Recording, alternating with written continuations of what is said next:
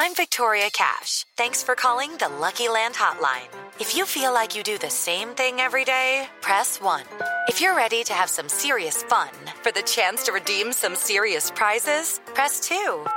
We heard you loud and clear. So go to LuckyLandSlots.com right now and play over 100 social casino-style games for free.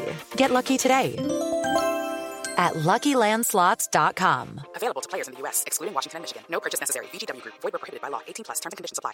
I'm Victoria Cash. Thanks for calling the Lucky Land Hotline. If you feel like you do the same thing every day, press 1. If you're ready to have some serious fun for the chance to redeem some serious prizes, press 2.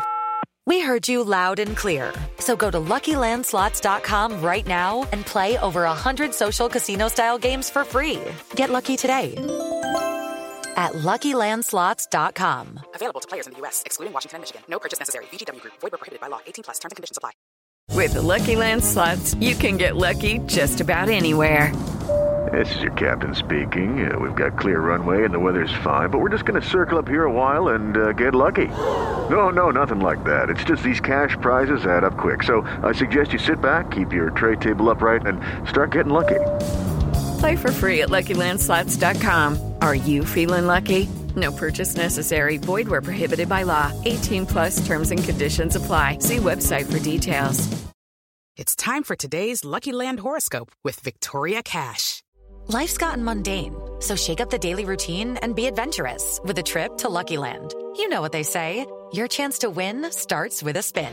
So go to LuckyLandSlots.com to play over 100 social casino-style games for free for your chance to redeem some serious prizes. Get lucky today at LuckyLandSlots.com. Available to players in the U.S., excluding Washington and Michigan. No purchase necessary. VGW Group. Void where prohibited by law. 18 plus. Terms and conditions apply.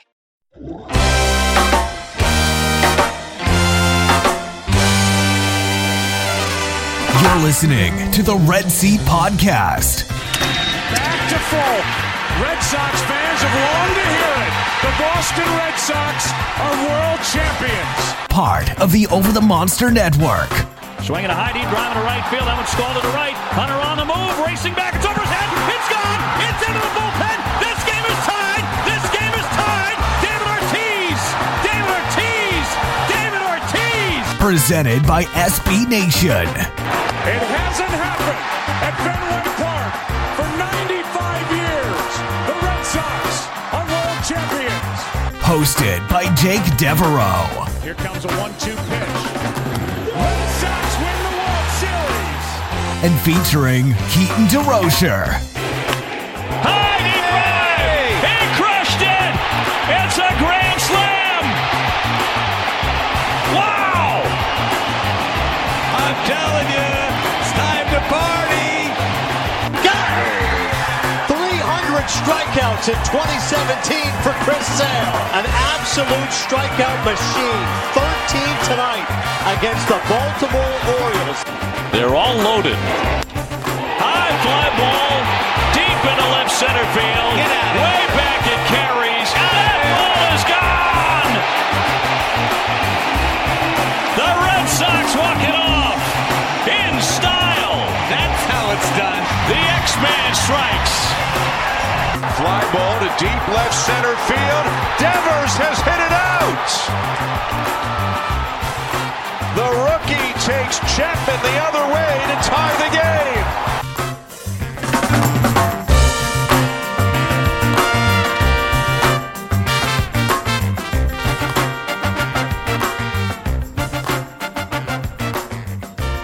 Welcome back to the Over the Monster podcast. This is your host, Jake Devereaux, and today I'm joined by my co-host, Keaton DeRocher of Over the Monster and the Dynasty Guru. Keaton, welcome back to the show. 3 weeks in a row here for us. Yeah, we're on fire. Killing her. Yeah, and for once, the fan in my room is not blowing directly on my head, so I'm not going to be shivering during this podcast, so that's good. You've had your fan on during the wintertime?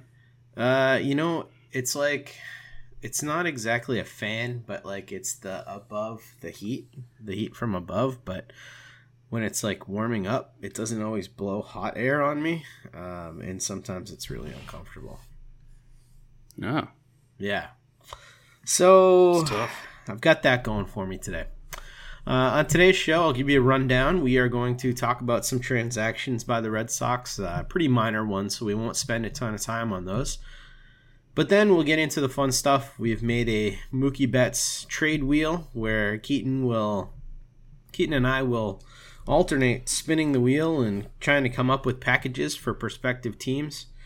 And then each of us has also come up with 3 New Year's resolutions for the Red Sox. And then listener questions, like usual. So let's get right to it then. The first bit of news happened since our last podcast. The Red Sox claimed Chris Mazza off waivers from the Mets.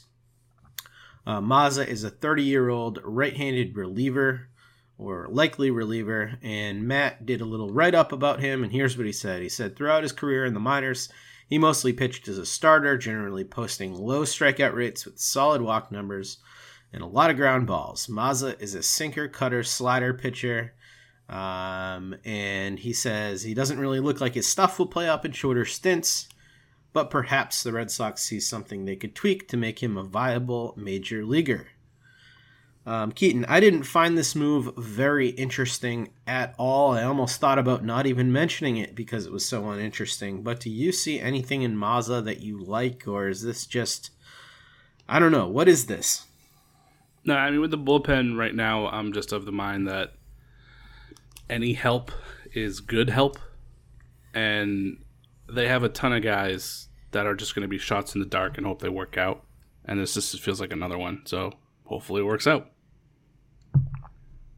Yeah, I mean, more arms isn't a bad thing. The thing is, I kind of expect that a whole mess of these guys are going to show up to spring training and be weeded out relatively quickly.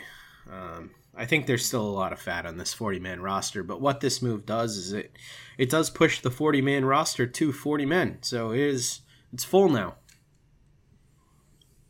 Yeah, which makes a trade of Price and/or Mookie a little bit more interesting with the corresponding moves that would go with it. But, I mean, like you said, there's a ton of fat there that's on the roster, so it's not like it would preclude them from doing it or like kind of like change their mind on a trade because their 40-man's full. There's plenty of stuff they can cut that would just not be a loss to the team. Yeah, there's probably 10 of these guys I could say goodbye to and not really lose any sleep over it. Yeah, for sure.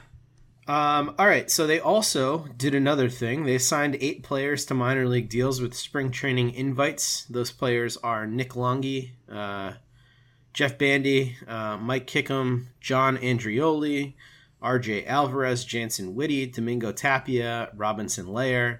If a few of those names sound familiar, it's because a couple of them are former Red Sox in Longhi and Jantzen Witty.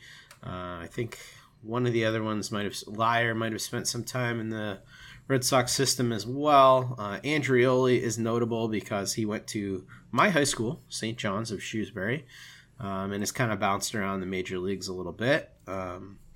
But do any of these 8 guys who they extended these minor league deals with spring training invites to strike you as particularly interesting, or any of them that you think could be helpful to the team? I don't know. Longhi is the most interesting, and I find it interesting that they brought him back. I feel like all of these are dart throws, but his might be the most likely to come through. But I don't think really any of them move the needle much for me at all. The Jeff Bandy one is also a little bit interesting just because the Red Sox, I'm not sure how sold they are on a backup catcher behind Vasquez. I mean, I think it's pretty clear Vasquez is the number one, but after that, I'm not sure that they're really sold. So maybe that's where they went adding Bandy just for funsies to see if it works. But I don't really see much here at all. Yeah, I mean, there's not a lot here. That's why they got minor league invites. I read it as Jeff, but it is Jet. I can't believe that there's actually a human named Jet. But yeah, I think that Jet Bandy is kind of interesting because the Red Sox lack so much depth at catcher. It kind of makes sense to add another guy here and see if he can, be someone who sticks in the minor leagues for them. Andreoli is interesting, not just because he went to my high school, but because he can play all three outfield positions, and, you know, he's played in the WBC, and he's had a bunch of interesting experience, and the Red Sox just don't have a whole lot in major or minor league depth at outfield. So just having a guy who's played multiple positions at the major leagues in the outfield, I think, is interesting. And, you know, it's pretty cool that he's playing for his hometown team now, or at least has the opportunity to. So if I had to pick one for being the most interesting, it's Andreoli. Second most interesting, probably Bandy for me. But none of the other ones really interest me. Yeah, I'd say Longhi number one, Bandy number two. Okay. That's about it for that stuff. So let's get to the fun stuff, Keaton. The Mookie Betts trade wheel. So how this is going to work. We are going to fire up the trade wheel. I will spin it for Keaton. Keaton will spin it for me. And then who's going to come up with the trade? So if I spin it for you, am I coming up with the trade package? No. So, you're going to come up with the trade package. Yeah, you tell me what team I am, and you're the Red Sox, and I got to pitch you a trade. Okay. So I am going to spin it for you first. Okay. All right, here we go.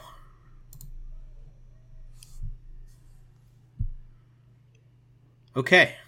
You are the Padres. Ooh, nice. That's a good one. I like it. All right, so ring, ring, Mr. Bloom. Hello. I got a deal for you. Ah, Preller, have you called to not share with me your medicals? This time? Yes.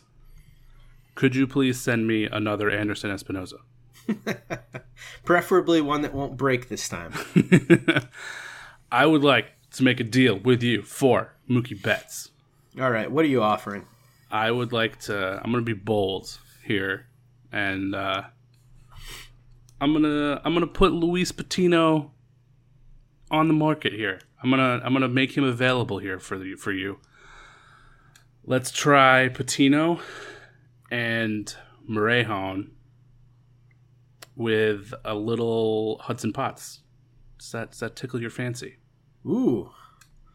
Oh, we're very high on Patino, and Morejon has had a pretty good season. So last year he had a pretty good year, and he's already major league ready. Yeah, I think we've got a deal here. I think that this solves a lot of our issues. In the pitching staff, and a couple high upside guys. So, yeah, I think if I'm the Red Sox, I'm making that trade. That's a great deal.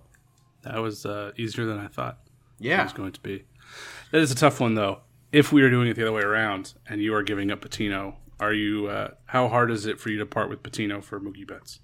And this is, I guess we're not assuming an extension, so this would be 1 year Mookie Betts. Yeah, I think it all depends on how confident you are if you're the Padres in your ability to make some noise this year. If you think that the pieces are there and that pushes you into wild card contention, then I think you do it. But I think that this deal is probably less likely because I don't think the Padres feel like they can – you know, jump the Dodgers, and I think there's so much competition with the NL East being as good as it is that they're probably unlikely to offer somebody or multiple players with that much control. I agree. It's probably one that the Padres wouldn't necessarily do. I guess maybe if there's a supplement for Patino, but I imagine the top 4, maybe even 5 guys are definitely off the board for them. So. Yeah. While I would, I'm with you. I think I would be happy about that deal coming back to the Red Sox, but that seems like it might be a bit on the homery side. So yeah, that was generous. That was a very generous first offer from you. It was. Alrighty. Now I am the Red Sox, and you, sir, are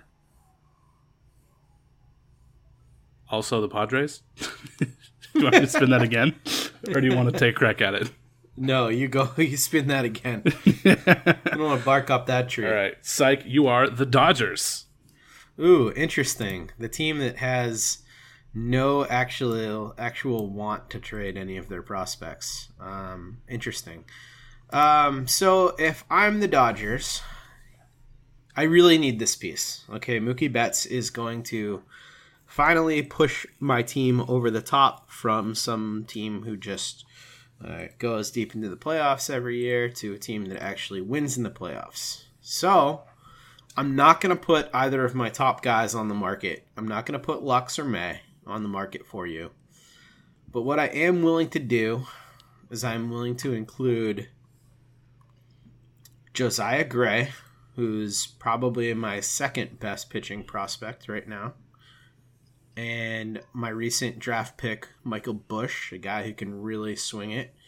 And just to make it a little bit sweeter for you, since you don't have a whole lot of depth in the major leagues or in the minor leagues at catcher, Diego Cartaya, my little low minors catcher, is also going to be headed your way. So a 3-guy package, Gray, Bush, and Cartaya.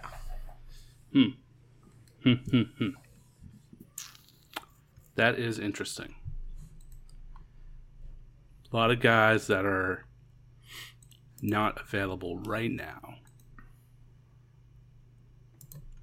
It is an interesting package. I think it's a tad light for 1 year Mookie. How about you send Kiki Hernandez our way too? Kiki gets it done, we'll do it. All right. Sounds great. Handshake. All right. Yeah, that's an interesting deal.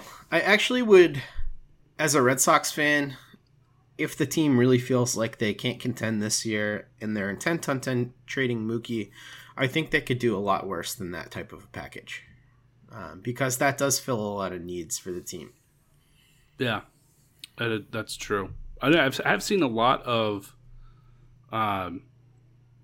trade offers with the Dodgers. I mean, whether or not they're true or not, obviously is just a complete dart throw, but a lot have included Jock Peterson in various deals for not even just Mookie, but just in various trade offers that have been out there. So that might be a piece that the Red Sox could get back and add to their outfield, which I don't think would be a bad thing. I mean, I don't think that Peterson is really going to be the guy that we all thought he was when he was in the minors. He's probably shown enough in the majors to kind of tell us who he is, but he's got a ton of power and a bat that will definitely play in Fenway Park. Yeah, I totally agree. That's a name that I've dropped on Twitter as well as part of fake trade packages. I actually made a fake trade package on Twitter. I don't know if you caught that one for the Dodgers and the Red Sox, and here it is. I think I did, but I don't entirely remember. Let's see. Here it is. Red Sox send Mookie Betts, David Price, Christian Vasquez, and $25 million total. Dodgers send Jock Peterson, Will Smith, and Tony Gonsolin.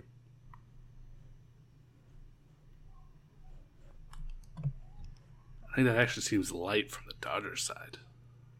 Light on what they're sending? Yeah, and that was what the consensus was. 175 people voted in this poll, and 65.7% of them said that the Red Sox would say no to that. So, yeah, I think, you know, if you're getting all those guys, you're probably having to include one more good piece. I was probably underselling it a little bit. I think that maybe, you know, you take that foundation of Jock, Will Smith, and Tony Gonsolin and maybe add still a guy like Josiah Gray to that. Or Michael Bush. Yeah, that would make it a lot closer. Yeah. Okay, let's move on to the next one. I am going to spin the wheel for you. All right, you are the Cardinals. Ooh, I like that one too. I'm getting some good ones. Yeah. Alrighty. Some ones that are actually fairly realistic, too. Yeah. Cardinals. You can have one of Harrison Bader or Tyler O'Neill along with Ivan Herrera and Oh, boy. I might have backed myself into a corner here. Zach Thompson. Ivan Herrera, catcher. Zach Thompson, left-handed pitcher. And one of a major league-ready, young, controllable outfielder, Harrison Bader or Tyler O'Neill. Yeah, so thanks for the call, but I will not be doing that. And when you're willing to talk about either Carlson or Gorman, give me a call back. Thanks. Yeah, I wouldn't be shocked if that's the two names that the Red Sox are coming at with them, and I would also not be shocked if St. Louis is like, I'd rather not. St. Louis's system is just not very good. It's not as deep. Looking at it to try and make this deal, it was not as deep as I thought it was. Yeah, it's top heavy, and the Cardinals just don't seem to be a team that's really committed to making a big move like that. I could see them more being players for a guy like David Price than actually Price and Mookie Betts, because they just simply don't seem really interested. And the two outfielders that you mentioned, Bader and O'Neill, I mean, they're okay, but they have a lot of warts as well. They're not really blue chippers in the same way that Dylan Carlson is. So no, that's fair. I wouldn't do that. I was surprised that the Cardinals let Ozuna go. He seemed like someone that really fit their roster well. Well, they haven't yet. Well, yeah, I guess that's true. Yeah. But, all right. Yeah, it just seems like an outfielder is someone that they're looking for, and they had a good one. And then if they're not willing to pay Ozuna, they're probably not willing to pay up for Mookie in terms of assets and cash. I would totally agree with that. They seem to have been very quiet, like the Dodgers this year, and it's kind of infuriating if you're a fan of either the Cardinals or the Dodgers, because both of them have clear paths to the division right in front of them and, you know, possibly more. It seems like either of these teams could really benefit from a Dave Dombrowski-esque strategy of going all in right now. What if I offered you... you send me Mookie and Dahlbach for Flaherty. Oh, Mookie and Dahlbach for Flaherty? I'd do that in a second. I just don't think that there's any way they do that deal. Yeah, I was trying to make something up that would tempt the Cardinals to move Flaherty, but that's not going to happen unless they are guaranteed Mookie long term. And even then, there's still probably not going to be enough pieces to add with him to get that done. But I was trying to just find something that was a bad one. That wasn't going to work. All right, do the wheel again. I need a team. All right, you get the Texas Rangers. Oh God, I was hoping I wouldn't get this one. Texas's system is really bad. All right, so I'm John Daniels, and I'm going to call you up right now. Hello, Mr. Bloom. Hello. Happy Hanukkah. Thank you. It's one of my favorite holidays. So we're interested in Mookie Betts because we're moving into our nice new stadium. You obviously aren't going to be interested in anything off of my major league roster because it is poop. But Joey Gallo fella. Since I've established a strong bargaining position right off the top of this call, I will offer you the following guys for 1 year of Mookie Betts, because I think we could wow him with our offer.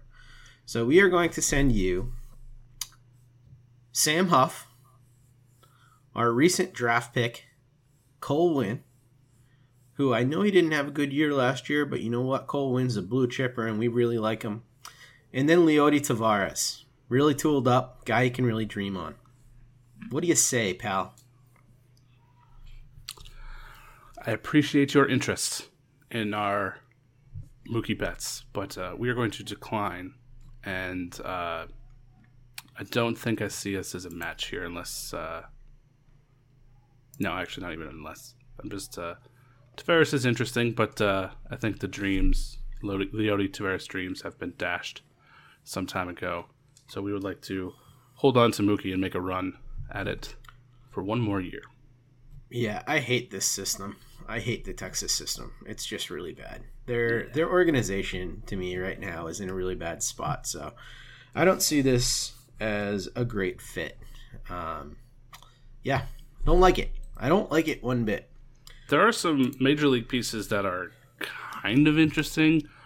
I don't know if they're interesting enough to the point where I would trade Mookie for them, but Willie Calhoun I think is interesting, Nick Solak is interesting, and Ronald Guzman is interesting, but I don't think any of those guys really come together in any sort of way that would make me want to trade Mookie for them. Yeah, I'd be super pissed if any of those guys was a headliner for Mookie. All right, I'm going to do the wheel for you. Give me the White Sox. You are the Angels. Oh, okay, that one's also interesting. Yeah. All right, well, right off the bat, as I'm pulling stuff up, Mr. Bloom, I would like to extend an offer for Mr. Mookie Betts. And one of those pieces, whether or not there'd be the headliner or not, as I'm pulling stuff up, will be Matt Thaiss, who is expendable for us now that we have a long-term option here at third base.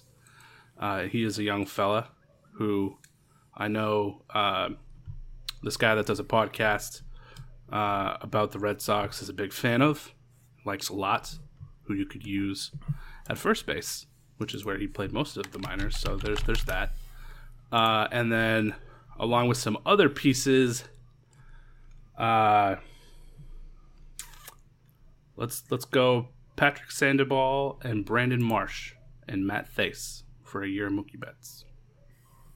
And Brandon Marsh, huh? Yeah. It's an interesting package. We like Brandon Marsh. We're sort of lukewarm over here on Thaiss. We really like our guys internally. We really like Chavis. We really like Dahlbach, and it's tough for us to see a way that, you know, he really ends up being an advantage or an upgrade over those guys. Patrick Sandoval is a solid young player. I just think we might be looking for something a little bit more. I'll tell you what. If you keep Mr. Sandoval and Marsh in the deal, and maybe throw in, let's see, someone I can dream on here a little bit. Let's see. Throw in Jordan Adams here, and I think we could make some magic. Yeah, that works for me. I'm good with that. All right, so would you be happy with a Marsh, Jordan Adams, Patrick Sandoval package for Mookie Betts? Ooh, yeah, that.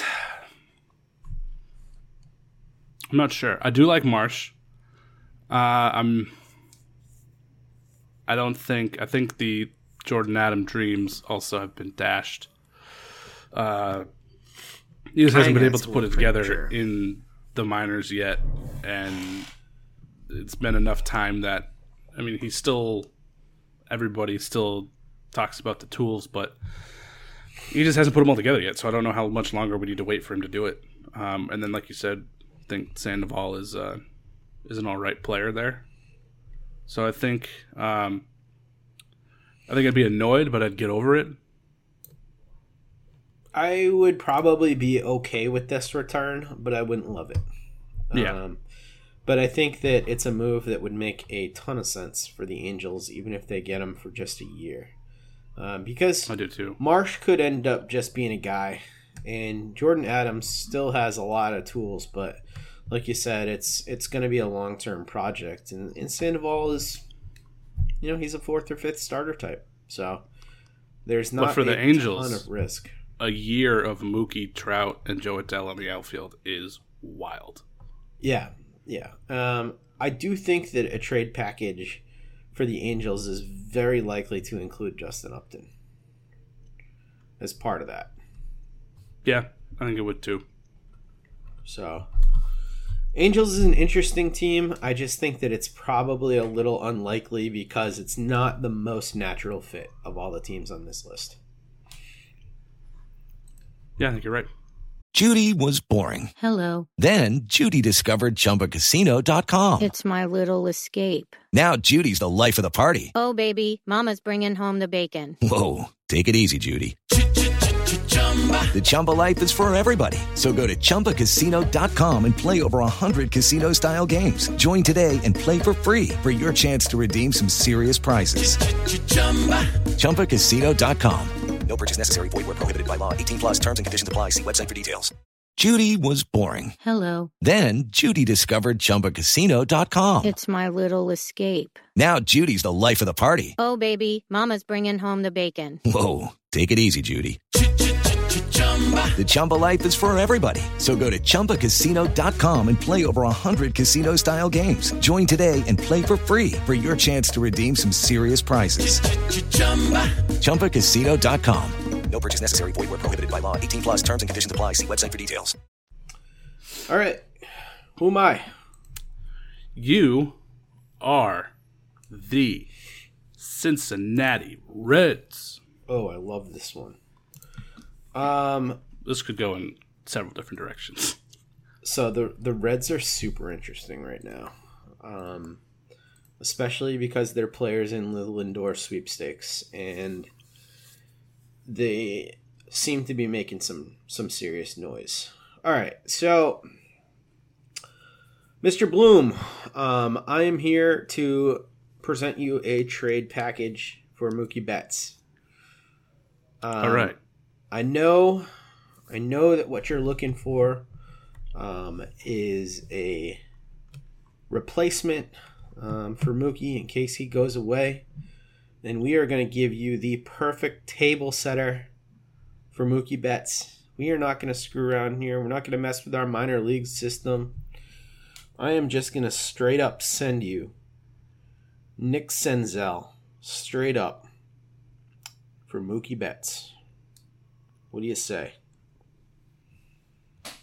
So as you were forming that initially, I was like, that's not going to be enough. But the more I think about it, the way that these owners covet control, and he's major league ready and proven to be, like you said, pretty decent table setter at the top, that really just kind of slides in and becomes Mookie Betts. I get, well, in role, not in like production and player, but in role. It's a lot closer than I thought it would be initially. I think I'd need one more kicker there. If you could also include... They have a kind of interesting system. They do. Tyler Callahan with Senzel. You got yourself a deal. We like Callahan. Just drafted him. We want to see what we have. We'll tell you what. We know you have a hole in the rotation. We won't send you Callahan, but we'll send you Tony Santillan, who's like probably going to be a solid number 3 starter. And he's in the upper minors. Works. I think that works for us. Okay. So that's a package that I think is really interesting, and a team that's really interesting, because I like the Reds to win that division if they make just one more big upgrade. Like, seriously, the Cardinals don't impress me all that much. And the Cubs are regressing. Yeah. And the Reds have the best rotation in that division by far. Yeah, they surprisingly do. Yeah. It's a really interesting team. And honestly, this could be a year where we don't see the Cubs or Cardinals in the top 2 in the division. It could be Milwaukee and Cincinnati, which would be pretty wild. Yeah, it definitely could be. I mean, Milwaukee's done a bunch of under-the-radar moves, but all moves that could pay off pretty big. Yeah. All right, let's see who you are next. Want to do one more each? Sure. All righty. So who am I? You are the Mets. Okay, that's interesting as well. Let's headline this with Brandon Nimmo. Nice little major league ready piece. Young outfielder. got some control on him. And we're going to pair him with no, it's probably you know what, your choice of Brandon Nimmo or Amed Rosario, and pair one of them with Francisco Alvarez and Mark Vientos. Francisco Alvarez and Mark Vientos. Interesting. Man.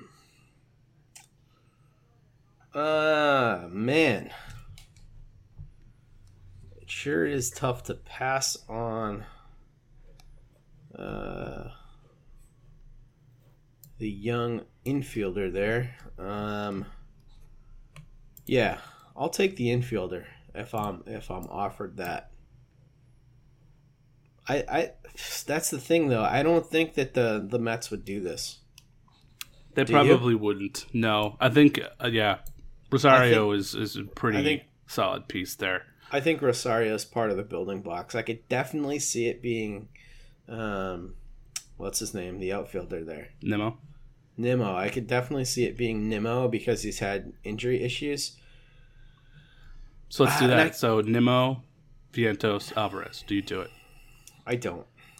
Ultimately, I don't. I just don't think that comes close in any way, even in the best case scenario, to replicating the value of Mookie Betts. It's hard for me to see a real fit with this system because, you know, Ronny Mauricio is their top prospect. Brett Batty is their second best prospect. Both of those guys, you know, are positions where the Red Sox are already very strong. They have some really interesting arms in the lower minors, but I don't think they are a perfect fit. I could see them being a much better fit for Jackie Bradley Jr. in a smaller trade, something like a JBJ for like I don't know, Jordan Humphries, or like a name that's way down in their pitcher list. Yeah, I think you're right. Although if it were me, I think I'd actually do it, but I'm super high on Francisco Alvarez. Probably to a disturbing point, even though the ETA is out there. You love your catchers, man. I do love those catchers. I know you were. I threw Vientos in there because I thought that's your boy, so I thought that might be able to tempt you. Yeah, I do like Vientos, but just not for Mookie. Yeah. All right, let me get my last team here. All right, you are. Oh, we're ended on a great note. You are the Atlanta Braves. Oh boy. The Atlanta Braves are actually probably the most likely team to make this deal. So, ring, ring, ring, Mr. Bloom. Hello?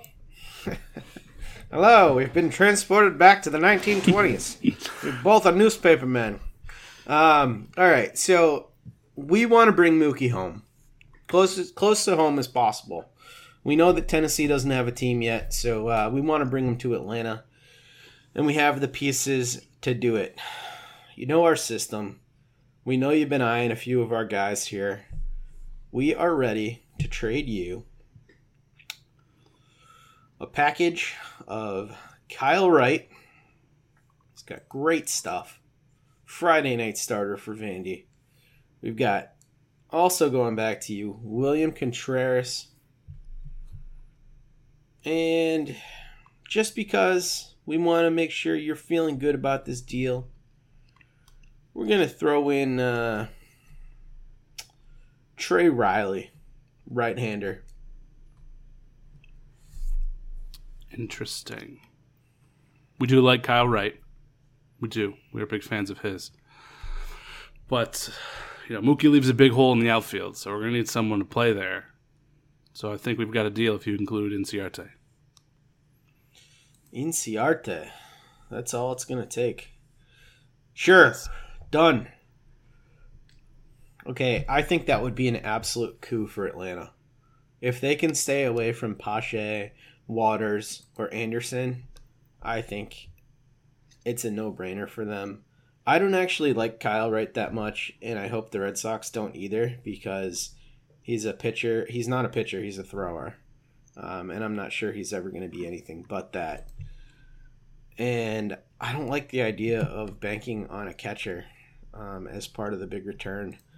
If I'm the Red Sox, I'm like really holding out to get something better. Like either a couple pitchers that I like who I think have a better feel for pitching or Drew Waters or something. You know, I know they're not trading Pache, but I don't know. I got to hold out. Yeah, I think there's definitely a fit in some sort of fashion here. I like Ian Anderson better than Kyle Wright. I actually like Ian Anderson better than even their young arms that are in the majors. I think Anderson has a chance to be better than Soroka. A lot of people are down on Anderson. I'm not entirely sure why, but I love everything about him. I love him too. I ranked him super high in our pitcher rankings for Dynasty Euro. So I think you're right. I think as the Red Sox, they're probably going to push for, and I guess I probably in our fake trade should have done that as well, but I was actually more concerned with just getting Ender Inciarte as part of the deal because I am also super high on our Inciarte. But if they could get, I mean, yeah, you're right, they're probably not moving Pache, but Drew Waters and Ian Anderson, for those two, I'm actually would probably just do it for those two. I don't think anything else. Yeah, I mean, if it was just straight up Mookie for Ian Anderson and I'm the Red Sox and I don't think I can resign him, I would do that. Yeah. The two teams that we didn't do that we had on the list are Philly and the White Sox, which are both interesting teams that could potentially be in there. And there's, you know, a number of other teams that could potentially be involved. But, you know, I think we hit on a bunch of good ones here. Yeah, that was fun. Fun little exercise. Yeah, that was fun. All right, off to the next thing. So we decided since we're not going to be with you, you know, until after the new year, that we would make some New Year's resolutions for the Red Sox. So, Keaton, do you want to kick it off? Or do you want me to kick it off? Sure, I'll kick it off. All right. My first resolution is find long-term solutions to the right side of the infield. Whether that's internal or external, figure it out. Because right now, both of those are major question marks. And I would like them to figure it out and stick to it. So if that's Chavis at second and Dahlbach at first, or even the other way around. I know you've mentioned Dahlbach might be able to play some second. Just get them there, commit to them and their development at those positions, and then start to let it play out. That's what I would like to see.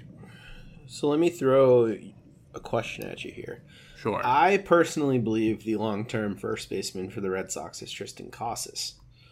Do you just play Chavis there or Dahlbeck there until he's ready, or do you go out and try and find a stopgap? Or do you look to trade Casas for somebody on the market who you think is a solution at first base? Okay, that is an interesting question. Yeah, I guess Casas is probably the long-term solution at first, but he's still a ways away. Well, I guess what is long-term? I guess in my mind I'm thinking like 3 to 4 years. Yeah, so I think he'd probably be there. Might be Casas on the back end of that. Yeah. So maybe I am thinking more of just kind of stopgaps in general for that, but I don't think I would trade Casas because I think he's the, right now, really the only one in the farm system that has really high upside. And if I could avoid doing it, I mean, it's in comparison, the Red Sox farm system isn't that great compared to others. So it's not like we're holding on to like a top 10 prospect league wide. But I just think it's a position that the Red Sox need to fill, and he has the highest upside of anybody in their minors. So if I couldn't help it, I don't think I really want to, but I don't think the state of the Red Sox farm system is such that I don't think anybody would really be off limits. So if he helps me be a high-quality team in a trade, get some high-quality assets for the next 3 to 4 years, I think I probably would move him, but I would prefer not to. Yeah. But I just want to see guys, I think, like, part of what messed with Swihart was he was moved around constantly. And I think that's gotten other players in the Red Sox system and kind of messed with them if they're not someone who can handle that kind of role.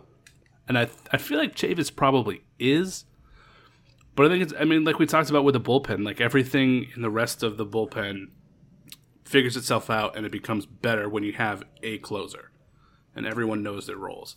I think the same is true for the batting order. So I'd like to see just people get on the right side of the infield and that be their role for a few years rather than continue to just kind of cycle guys in because they're who we have on the 26-man roster.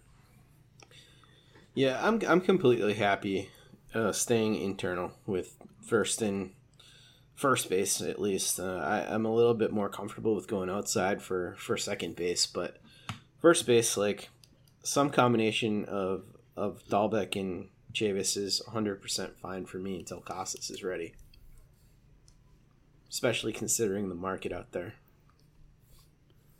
Yeah, that's definitely a fair stance to take. Yeah. All right, my first one is to get under the first level of the luxury tax. I think the Red Sox just feel like they need to do this, and I would like them not to dance around the issue. If they really feel like this is going to impact them to the tune of like $80 to $90 million and make them more financially healthy in a way that's going to allow Bloom to kind of fulfill his vision and compete at the level that he's expecting to compete at, then I don't want them to dance around it, and I want them to actually go and do it. Yeah, I'm on board with you. As much as I think that I still don't understand what the actual penalty is, but if they're that afraid of it, then you're right. I just like to see them dive in and do it and not kind of mess around with it. There's already so much uncertainty going into this year that I feel like may as well rip the Band-Aid off, you know? Right. Exactly. And that actually leads into my second one, because my second resolution for the Red Sox is to find starting pitching depth anywhere. Because right now they're not in a situation where I'm not expecting, like, if Sale, if Price is still here, if one of them goes down, the next man up is such a significant drop that they're not going to be able to maintain the same level of play and baseball that there were. And I'm not expecting someone to, like, their spot start or whatever to be Chris Sale or David Price, but somebody who can step in and just tread water until they're back. They don't even have that option.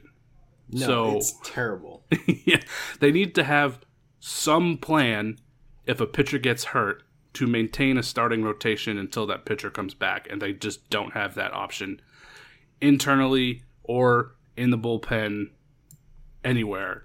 It's just they've got the five they've got, and that isn't even all that exciting.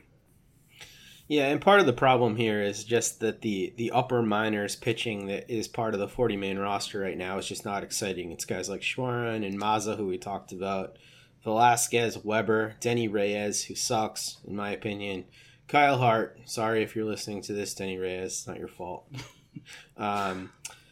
Brian Johnson, who they snuck through. I mean, we all know he's not the answer. Tanner Houck is interesting if he could stay as a starter. And then Brian Mata and Thad Ward are projected to be at AA this year. And those guys are really interesting. But, like, you know, that's what you're looking at, because major league depth pieces aren't going to sign with the Red Sox when they don't have a clear role. So it's really like you need to rely on your system for pitching depth, because starters don't want to sign with teams where they're not going to be starting. You know, that's the hard part about depth, man. Is these guys want to show what they can do. Yeah, absolutely. So it's going to have to be developed. All right, my next one is for the Red Sox to sign and or trade for good guys. And what I mean by this is, I personally believe that it matters a lot to the chemistry of your clubhouse and your team, kind of the quality of people that you bring into it. And I think that maybe the best example of this was the 2013 Red Sox with, you know, guys like Victorino and Napoli and, you know, Ross and just like amazing human beings in addition to, you know, being good baseball players. And I think that sometimes that's kind of forgotten about. And I would love to see the Red Sox get some more likable guys of all different skill levels. Obviously, baseball skill is very important, but I think that a team that really likes each other and supports each other is also going to account for a few wins here and there. And I don't know exactly how many, and if I knew that, I'd be employed by a Major League Baseball team right now. But I do feel like it's worth a whole lot more than what our cold, dead-hearted analysts give it credit for. I completely agree with you. I mean, a team of literally all those guys together and David Ortiz won a World Series. So I don't think you can really underestimate the impact that those glue guys have on a squad. Now, having said that, I believe the Red Sox are letting two of those guys go. So would you bring back either of Moreland or Holt because of their impact to the rest of the roster? I would strongly consider bringing back Moreland. With Holt, I think they kind of made their bed when they signed Peraza, and I don't see him as a great fit. I think so too.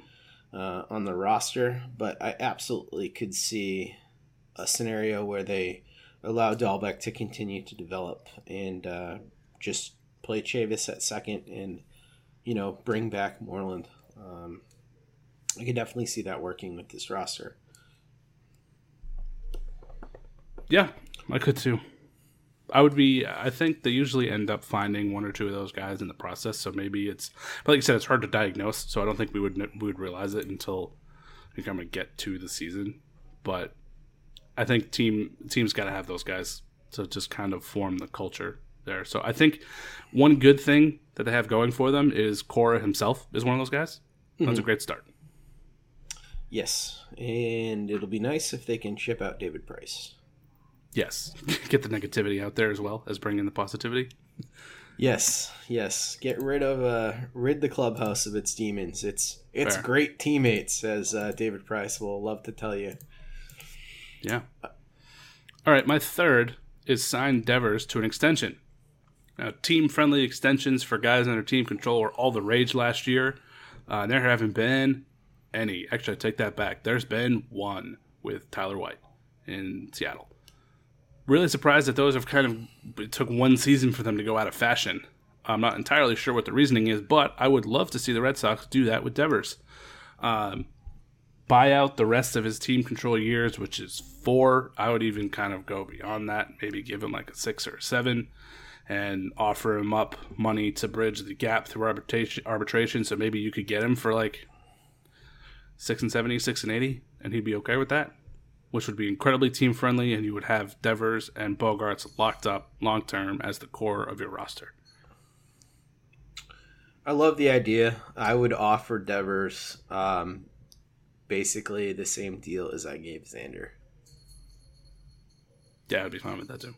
Yeah, and I think you end up getting an absolute steal for that, because Devers is a guy that if I'm an organization like the Red Sox, I want to lock him up for like the first 6 to 8 years of his career, because with the body risks for him, I'm not sure I really want to be on the back end of trying to invest in him at the end of his arbitration years. I think you're going to get, some strong seasons from him, but then if he doesn't figure out the body concerns, even the early part of his 30s could be kind of a struggle.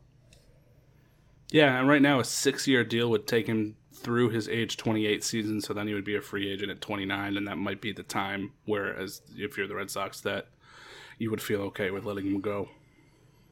Yeah, I totally agree. I think that's a great idea.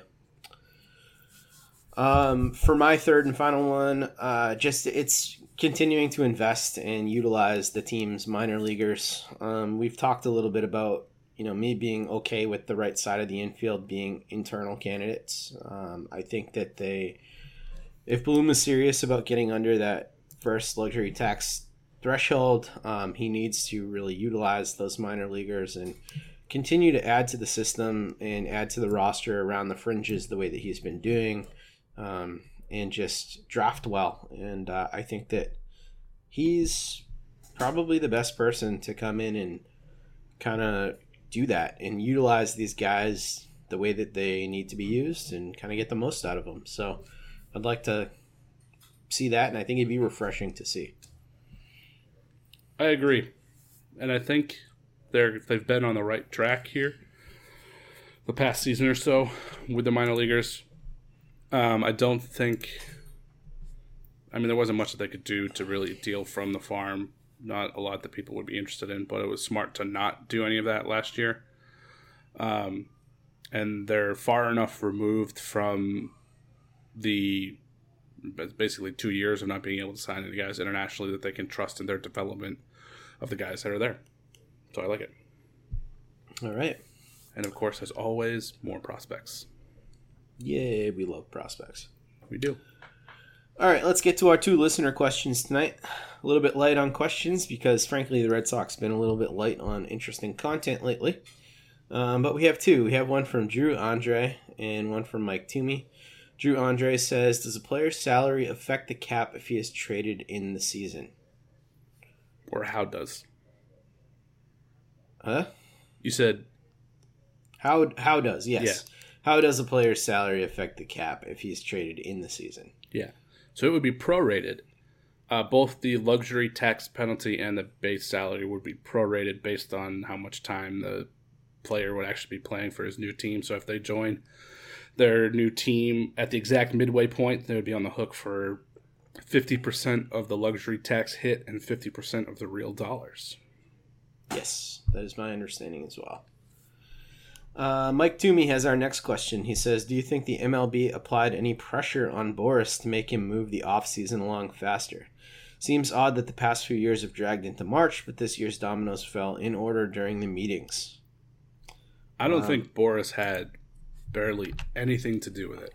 If we're handing out a blame pie, I would say maybe 10% or less was due to Boras and his negotiation tactics versus teams just being stingy jerks and wanting to drive down the cost of players' salary, which they, for the first time ever, were effective at doing. And the one-year qualifying offer salary went down for the first time ever, because they were able to finally manipulate the market enough to do it. And so now they're going hog wild on signing guys this year. I don't think Boris's shadow in the market really had anything to do with it at all. I think it was all internally from MLB. Maybe not MLB specifically, but the owners themselves 100%. Yeah, I think it has a lot to do with how the performance of the players that were signed late kind of affected the seasons that they had. And we talked about on this show how long it took guys like Keuchel to get going and how long it took Kimbrel. I mean, Kimbrel really didn't look normal all season. It's bad business for the team and the player to sign those contracts so late. You're not getting the best version of the player when you're pushing off the preparation and leaving so much uncertainty. So I think everybody's kind of reacting to that. And also, baseball is just incredibly competitive right now. I think that there's a lot that's been made about... I hear this on MLB TV all the time, and MLB Network and all that crap, like MLB Radio or whatever. I don't know what it's called, but the Sirius XM channel. But everybody's always saying, like, there's this extreme haves and have-nots in baseball right now, but I do feel like when I look around, I mean, some of these divisions are as competitive as I can remember them. The AL East is pretty damn competitive. The NL has, like, every single division is pretty damn competitive. I think teams are really trying to do work, and we're seeing it with teams like the Brewers and the Reds and, you know, all these teams... Yeah, Angels, I mean, that might not have been players for certain guys in the past are now in on them. The Twins are, you know, trying to sign guys. I mean, there's just a lot of teams working. And then we saw over the course of the last decade, I mean, the Giants won 3 and the Sox won 2, but, you know, a lot of other teams won World Series this past decade as well. So I feel like everybody has a shot right now, and it's... Baseball's pretty great for that, so yeah, I think that's why. I would agree.